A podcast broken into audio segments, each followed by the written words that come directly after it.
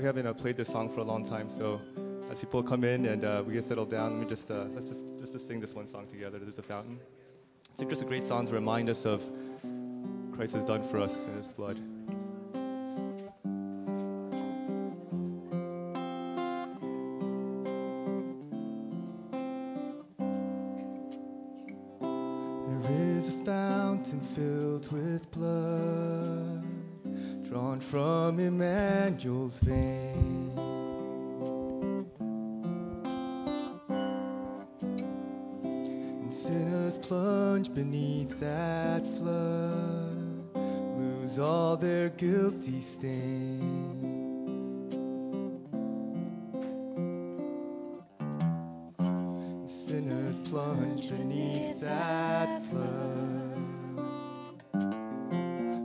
All their guilty stains.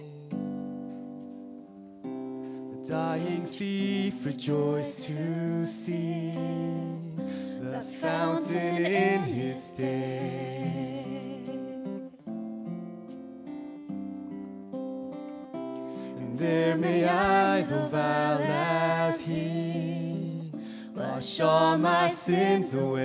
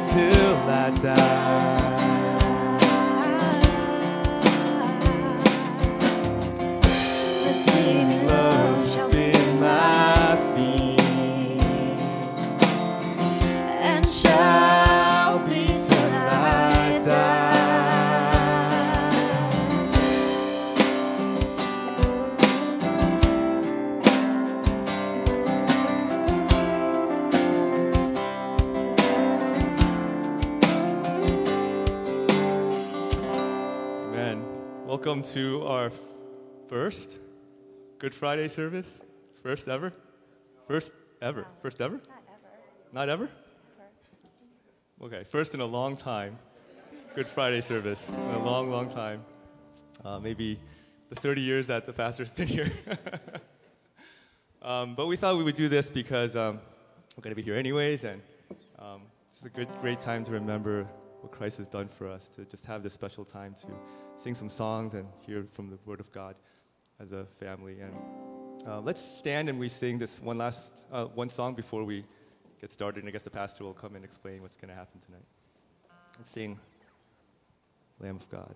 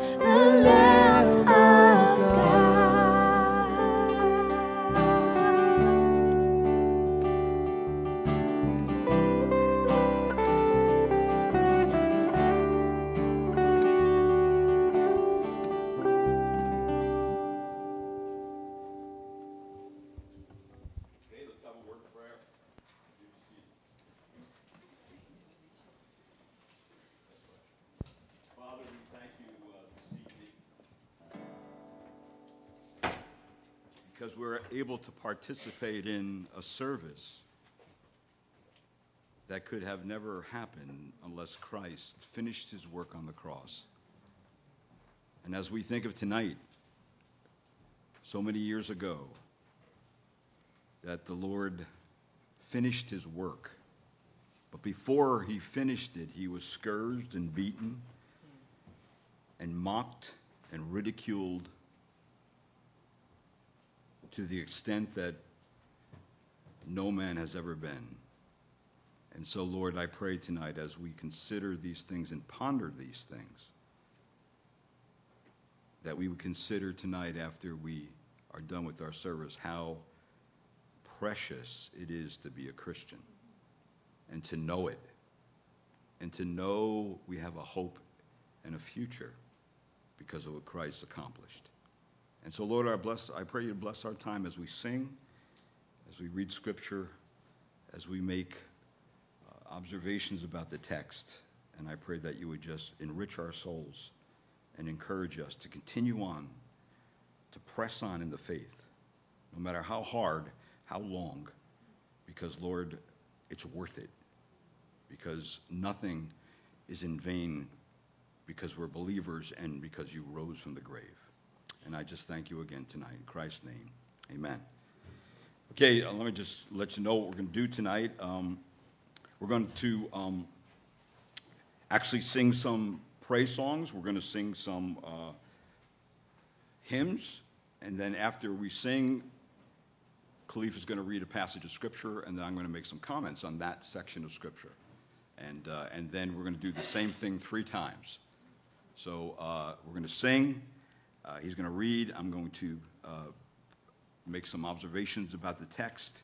And then we're going to do same thing, sing, read, observations about the text, sing, read, observation about the text, and then we'll conclude in some more singing and end it. All right?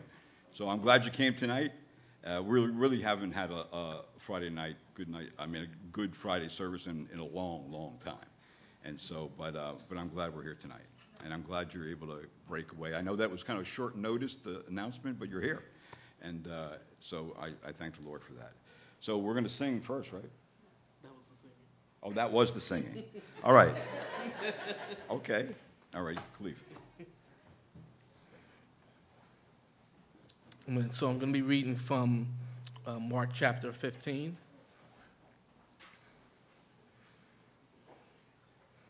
Mark chapter 15, starting at verse 16. All of the readings tonight will be in Mark 15, so you might as well just leave it open there.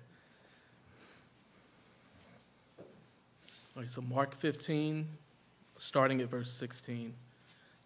The soldiers took him away into the palace, that is, the praetorium, and they called together the whole Roman cohort. They dressed him up in purple, and after twisting a crown of thorns, they put it on him. Verse 18. And they began to acclaim him, Hail, King of the Jews!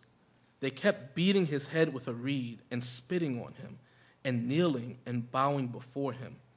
After they had mocked him, they took the purple robe off of him and put his own garments on him. Amen. We'll stop there.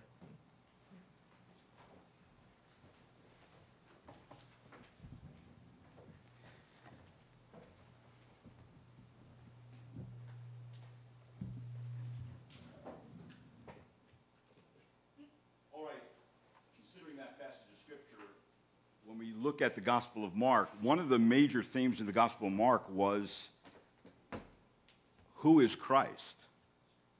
Who is he? And so when you get to really this place in Scripture, where, which really is the third stage of uh, the Gospel of Mark, and it's a large section of the Gospel of Mark, uh, Mark that uh, just shows us what, where it all led to, and um, what's going on. So in this third stage, it's Friday morning, possibly, of course, before this, about 5 to 6 a.m. in the morning, the Sanhedrin all night have been trying Jesus, and um, they convened and, and, uh, and officially endorsed the decision to condemn Jesus to death. the members of the Sanhedrin, that's the 70, mocked him, beat him, and abused him. And so this third stage is Friday morning, shortly after dawn. Jesus is formally condemned by the Sanhedrin, and Jesus is tried by a Roman court and found not guilty. Jesus is not condemned by the Roman court. He is found actually innocent. Instead, he is offered up by some festival custom.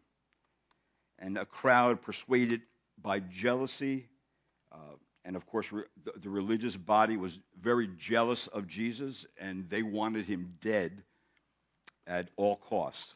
So Pilate, the politician, cowers in caves. Barabbas, the criminal, is released according to what the crowd wanted. Jesus, the innocent, is scourged, fulfilling prophecy.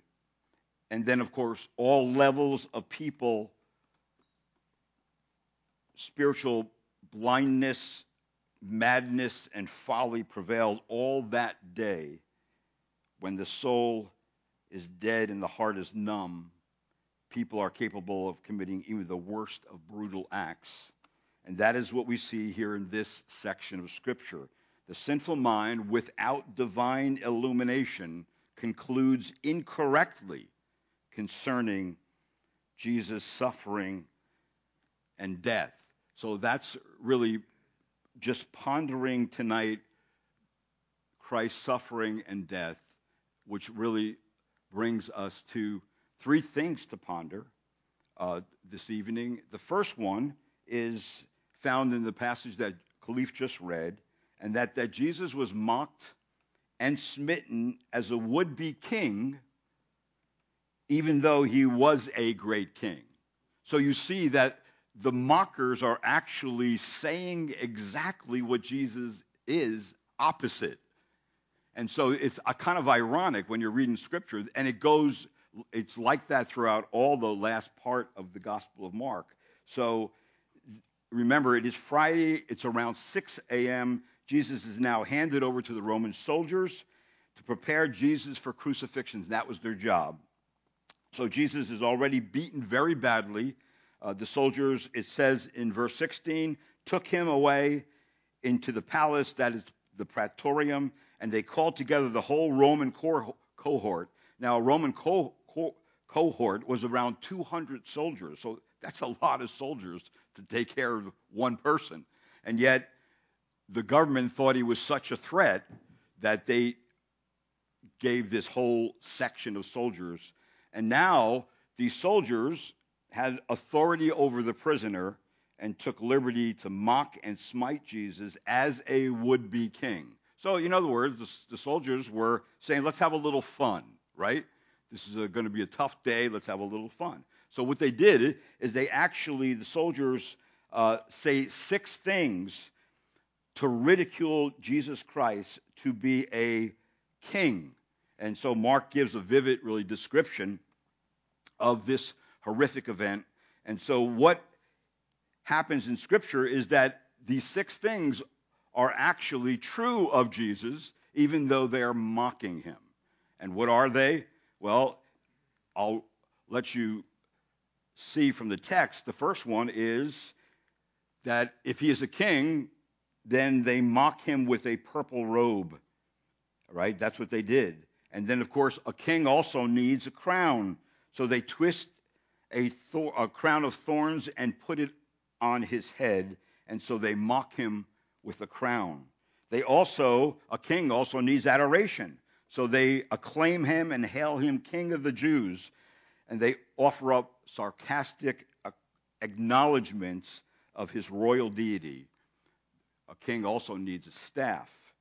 And of course, here it says he kept, they kept beating him in the head with a reed. A reed is like a staff.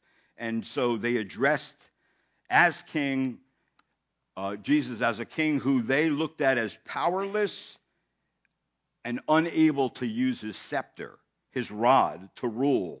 And so they beat him with it. They beat him in the head with it. And of course, a king also needs respect. So they give him mock respect and they, they disrespect him by hurling upon him the grossest kind of insults, the insult that anyone possibly can have, and that's spitting at him. In, they spit at him, and then, of course, a king needs worship, so they give him mock worship by bowing before him, and they m- give him mock homage. And so we see that actually the verb used in the text means that the, the soldiers' actions were repeated. They kept doing this over and over and over again. So Pilate let this uh, barbaric type of situation go on almost for three hours, from 6 a.m. to 9 a.m. And remember what the Apostle Peter said in 1 Peter. He says, And while being reviled, he did not revile in return. While suffering, he uttered no threats. He kept entrusting himself to the one who judges righteously. So, what happens at a particular point is that he's brought before Pilate, and Pilate has a conversation with Jesus. And how did that conversation go? Well, if you notice in this text here, it says there that Pilate entered again into the praetorium and summoned Jesus and said to him, Listen, and this is what Pilate wanted to know, because if Jesus was claiming to be a king to take over the Roman government, they wanted to know what kind of king he was and what kind of authority he had, right? So what does Pilate ask him? Are you the king of the Jews? Right? Jesus answered, Are you saying this on your own initiative, or did others tell you about me? Pilate answered, I am not a Jew, am I? Your own nation and the chief priests delivered you to me. What have you done? Verse 36 Jesus answered, My kingdom is not of this world. If my kingdom were of this world, then my servants would be fighting so that I would not be handed over to the Jews. But as it is, my kingdom is not of this realm. Verse 37 Therefore Pilate said to him, So you are a king. Jesus answered, So you say correctly that I am a king. For this I have been born, and for this I have come into the world, to testify to the truth. Everyone who is of the truth hears my voice. So at that point, uh, this shameful, demeaning activity that was taking place by the guards ended, and they took off Jesus' purple robe that they gave him, and they gave him back his old garments making him now ready to be crucified. So at that point, we can come to the next section.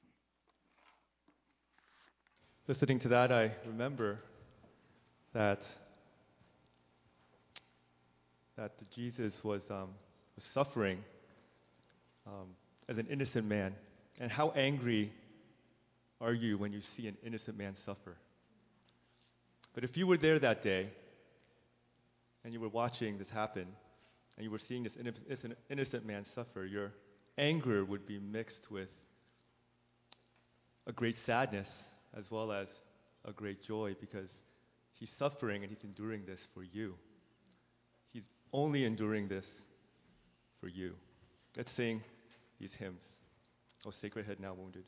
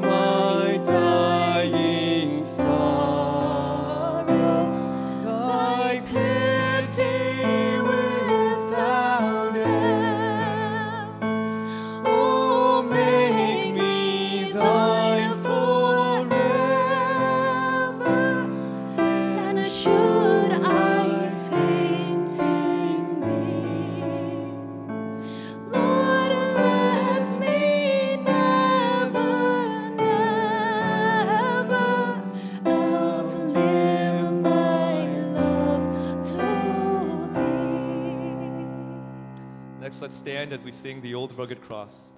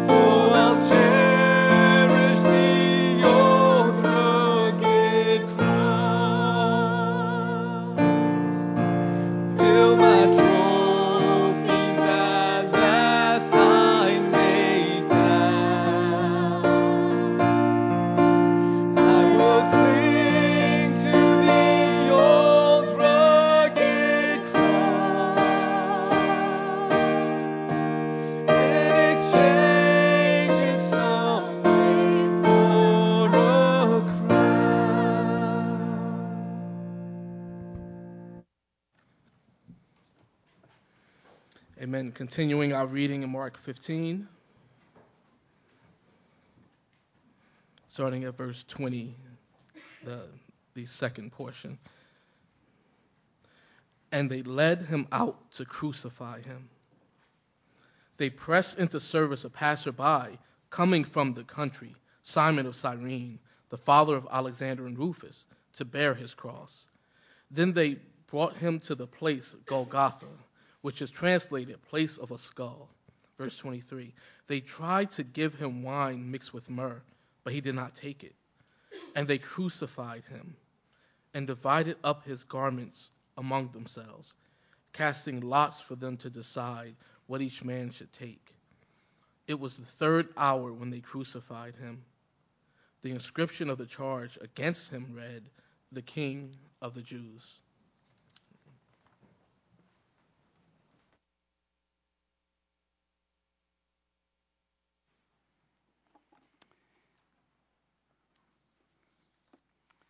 Okay, this brings us to our second movement in our passage. And of course, it is that Jesus was led to the slaughter as a defenseless and a helpless lamb, even though he was the great Lamb of God. So the procession of, it says, and they led him out and crucified him. The procession for criminals to be crucified was the, a, a very public thing for the Romans.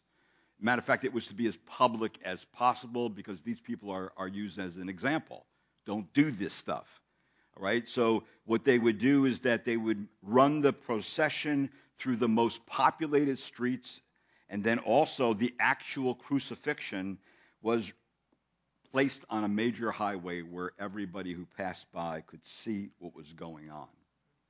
So when we come to this text, we see that there are several things uh, that are mentioned in the passage about how, how Jesus is viewed in this part uh, portion of Scripture. And of course, we, we, again, we see how people are looking at Jesus in the wrong way and in, in the opposite of who he really is.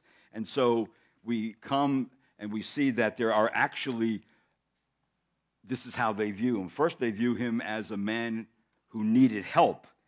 We see that the Bible tells us that the Roman soldiers, uh, these mean spirited Roman soldiers, saw that, that Jesus seemed to be frail at that point, and so they pressed, it says, into service a bypasser by coming. Uh, coming from the country, uh, the country, Simon of Cyrene, and so Cyrene is actually is equal to that of the area of Africa. And so his father Alexander and Rufus are mentioned also, and he's the one who bears Jesus' cross, the cross beam of the cross that he bears, not the whole thing. The, the way we, we see a cross today is not the way uh, crucifixion was done. It, it, it, had a cross, it was like a T, it didn't have any uh, head part of it. Uh, so in this case, they pick this man out, but what is, what is the high probability of something happening to Simon uh, of Cyrene on Golgotha that day could have changed his life dr- dramatically, and some believe that he, it was because his, uh, he was actually his son Rufus could be the God-fearing man mentioned in the Epistle of Romans, where it says, "Greet Rufus, a choice man in the Lord, also his mother and mine." And Simon could be the man mentioned in the book of Acts when uh, who sent Paul and Barnabas on their first mission to the Gentiles. So again, uh, it says in, in, in Acts, it says, and there were at Antioch in the church that was there prophets and teacher Barnabas and Simeon, which is another form of the name Simon, right, which who is called Niger, again a regular name for a man of swarthy skin, uh, who came from Africa. So the possibility that that man carrying Jesus' crossbeam that day believed in Jesus, the probability from getting the evidence from Scripture is very high. All right, so He was a man that looked like he needed help, but I think Simon is the one who needed the help. And he got it. And he got it that day. A second thing it says in the text is that Jesus was viewed as an unclean man, right? For it says, and they brought him to the place Golgotha, which is translated place of, of a skull. And the reason why he's viewed as an unclean man because Golgotha was outside the city limits of Jerusalem. And, out, and they took everything that was unclean outside the city. In fact, it says in the book of Hebrews Therefore, Jesus also, uh, that he might sanctify the people through his own blood, suffered outside the gate. All right? So, in other words, anything that was taken outside the gate was considered unclean. So, Jesus was considered that day as taking to the place of the skull. And of course, that really was a, a, a place that referred to the shape of a skull, uh, a round topped hill, referring to a skull like hill outside the walls of Jerusalem. Now it's a Mohammedan cemetery, uh, a hill that rises right above the Garden Tomb in, in that portion of Israel. And then the next thing it was, he, he was viewed as a man who needed drugs. They tried to give him wine mixed with myrrh, uh, but he did not take it. Now, Golgotha, of course, on Golgotha, Jesus was offered a narcotic, Actually, it was a drug. Myrrh was added with wine to give a stupefying effect. The soldiers usually recommended it because drugged wine given to someone who was either in, uh, of course, in terrible suffering, but for them it would subdue the criminal. Uh, so they can, it would be easier for the soldiers to uh, put nails through their hands and their feet. However, Jesus refused.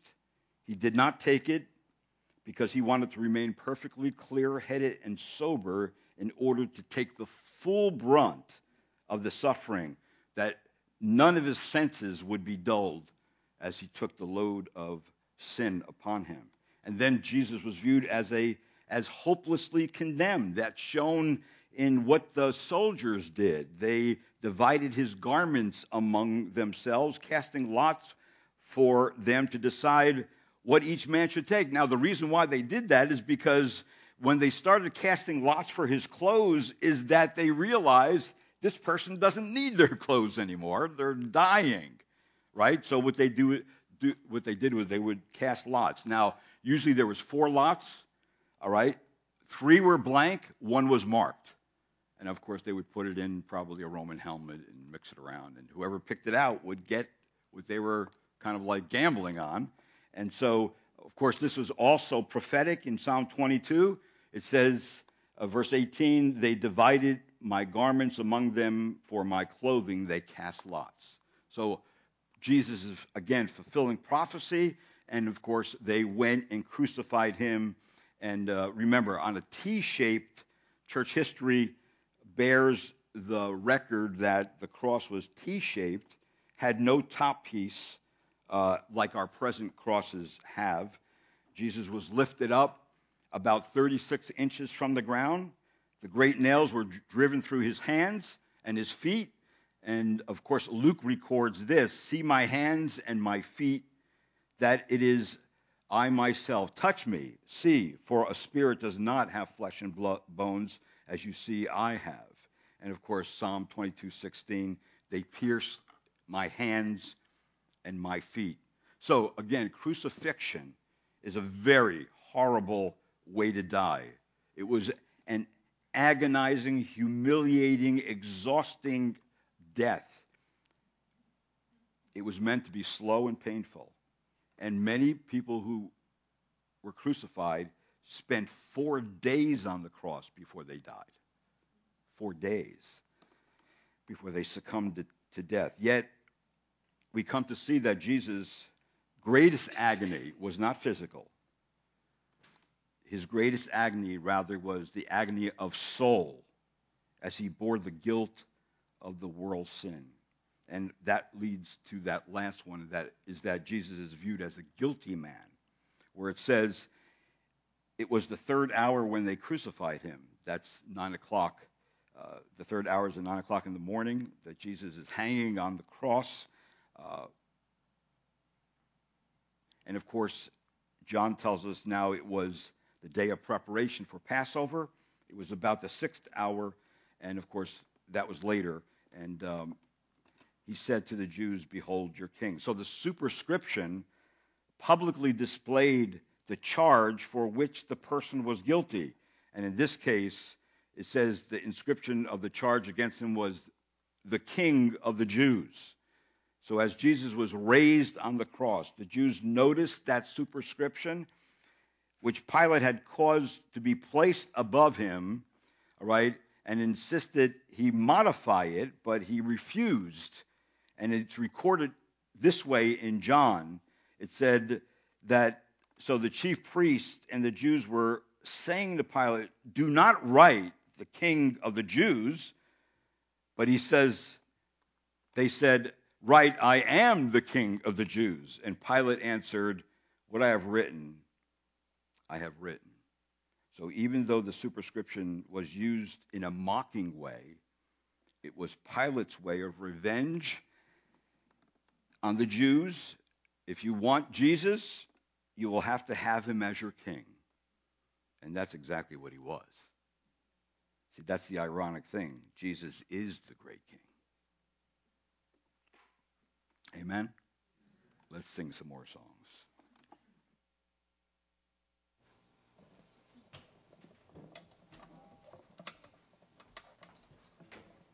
As we sing these songs, you can just uh, be in your seats and um, think about the words what we're going to sing. I think throughout history, um, Jesus has always been misunderstood by people, right? Um, the soldiers didn't understand that who they were crucifying was really the Lord of the universe. And um, it's no different today. People have all sorts of crazy ideas about who Jesus was, who Jesus is. Um, some people think he's a great man, but just a man. Some people think he was a, a liar, um, a, a cult leader. Some people think he wasn't real at all. But we know better, don't we? To us, he's our Lord and our Savior, but not only that, he's our brother, our friend. And um, that's who he is to us. Let's sing this song.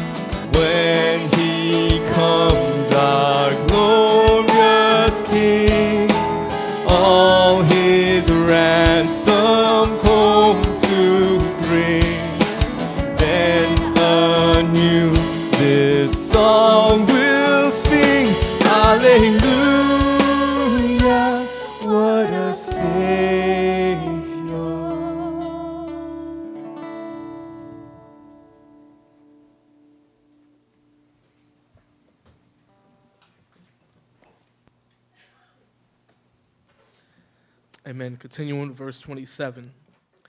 They crucified two robbers with him, one on his right and one on his left. And the scripture was fulfilled, which says, And he was numbered with transgressors. Those passing by were hurling abuse at him, wagging their heads and saying, Ha!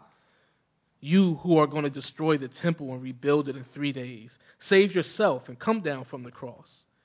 In the same way, the chief priests also, along with the scribes, were mocking him, saying, mocking him among themselves and saying, He saved others, he cannot save himself. Let this Christ, the King of Israel, now come down from the cross, so that we may see and believe. Those who were crucified with him were also insulting him.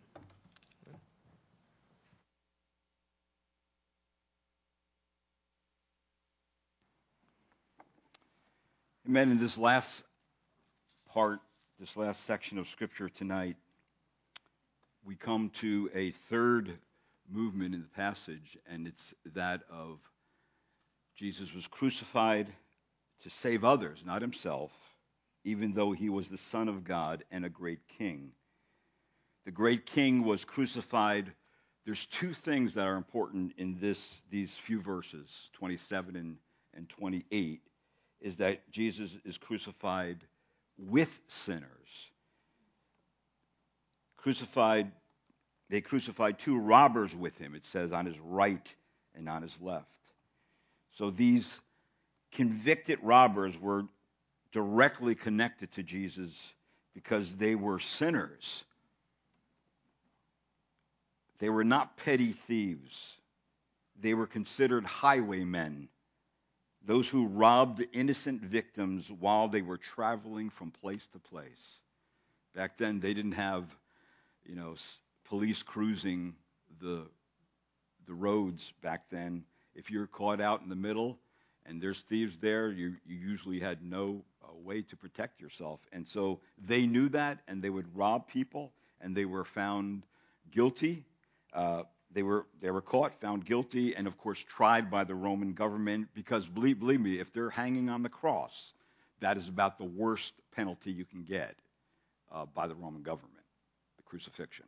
So these guys were n- were not just petty thieves; they were wicked, evil uh, men who probably robbed many people and probably did much more than that than rob them. So Jesus is placed smack right in the middle of these two criminals. Jesus was the most important person, held at center place between two sinners who were dying justly for their crimes, and Jesus was the opposite of that. Our text is clear that Jesus was fulfilling prophecy. For it says in verse 28, and the scripture was fulfilled, which says, and he was numbered with the transgressors. And of course, that's what it says in Isaiah. Therefore, I will allot him a portion with the great, and he will divide the booty with the strong, because he poured out himself to death and was numbered with the transgressors, yet he himself bore the sins of many and interceded for the transgressors. So Jesus, the great king, is crucified with sinners but he is also crucified for sinners.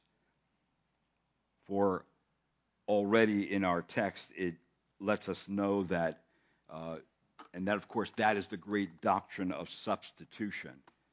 And that is where you and I should have been dying on the cross for our sins and our iniquities. And now we have a substitute lamb that dies in our place, takes the full wrath of God for us, pays for every sin that his sheep would commit, and he now dies to the point where he gives himself wholly to that sacrifice, fulfills everything in the Old Testament that pointed to that sacrifice, and he dies for sinners. So Jesus was fulfilling his mission that he was not dying for the righteous, for there are none, but he was a substitute sacrifice for all kinds of sinners, as 2 Corinthians informs us. A very pointed passage of Scripture where it says, He made him who knew no sin to be sin on our behalf, the righteous King, Jesus Christ, is being sin, being made sin on our behalf, not his own sin, our sin. For what reason? That we may become the righteousness of God in him. So when we get saved, when you and I come to Christ, we repent of our sins, we ask him to save us, forgive us. We have nothing to offer Christ at that point. We have no righteousness. We have no good deeds. We have nothing to offer him. All we have to offer him is a bundle of sin. Even sins that we forgot we did. Jesus died for those too, right? And then, so we have to be saved with an alien righteousness, as Luther said. A righteousness not of our own. We could never have supplied it. Who supplies our righteousness? Jesus Christ.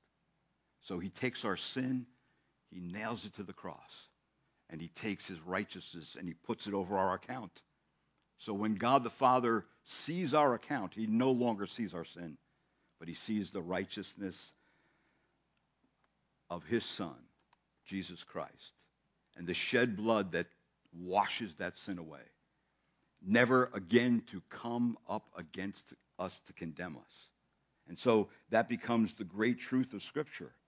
It's hard to believe that Jesus Christ would die for the helpless, for the ungodly, for the sinners, for enemies. That's who he died for. And yet, when Paul records this, these truths and brings them all together in Romans chapter 5, verse 6 through 10, where he says, For while we were still helpless, at the right time, at the right time, at the right moment in human history, Christ died for the ungodly. For it says, For one will hardly die for a righteous man, though perhaps for a good man someone would dare even to die. But God demonstrates his own love towards us, in that while we were yet sinners, Christ died for us. Much more then, having now been justified by his blood, we shall be saved from the wrath of God through him. When people ask you, what are you really saved from? You know what you're saved from? You're, you're saved from God. You're saved from God's wrath.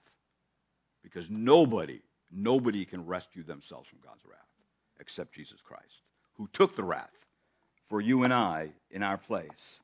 So, if while we were yet enemies, the Bible says, we were reconciled to God through the death of his Son, much more, having been reconciled, shall we be saved by his life.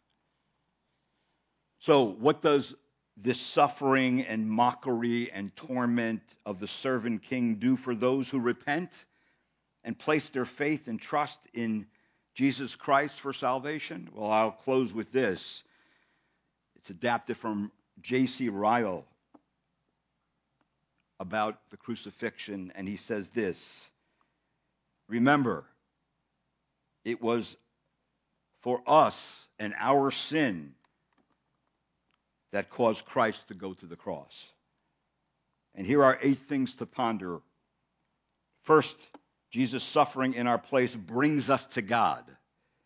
It says in 1 Peter, For Christ also died for sins once for all, the just for the unjust, so he might bring us to God, having been put to death in the flesh, but made alive in the spirit. Secondly, he said, Jesus' suffering in our place delivers us from the pit of destruction and the torment of the prison of hell.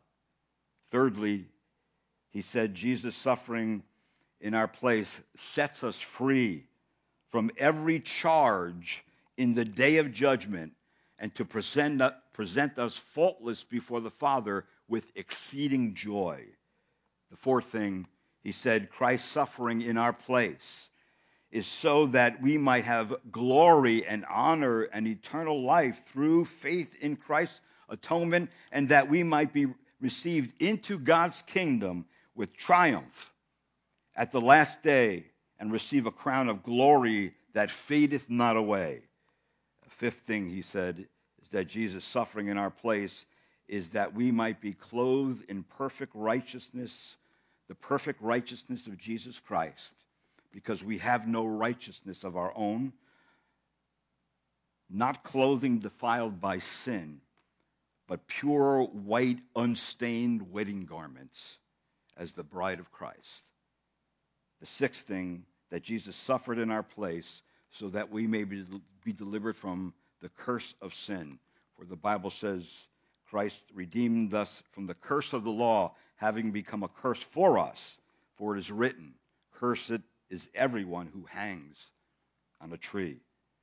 Seventh, that Jesus suffered in our place so that we may be reckoned innocent in Christ for Christ's sake and found worthy to escape God's judgment and be pronounced not guilty before heaven and before earth.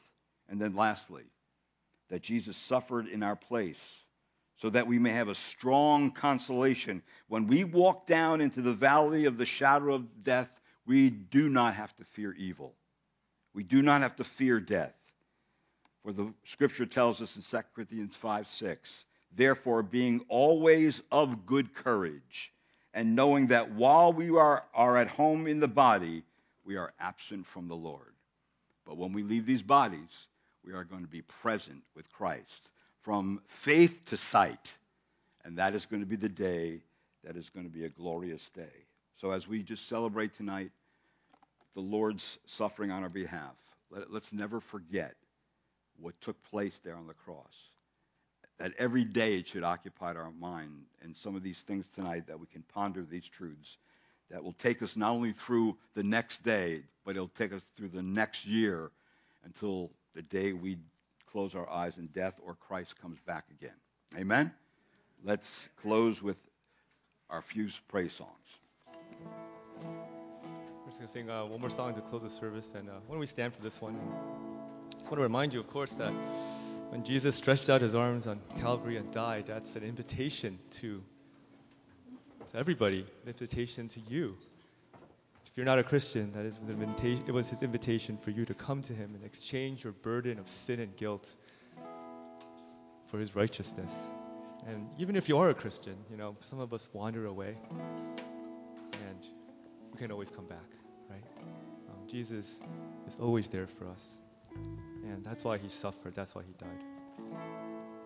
Let's sing this last song.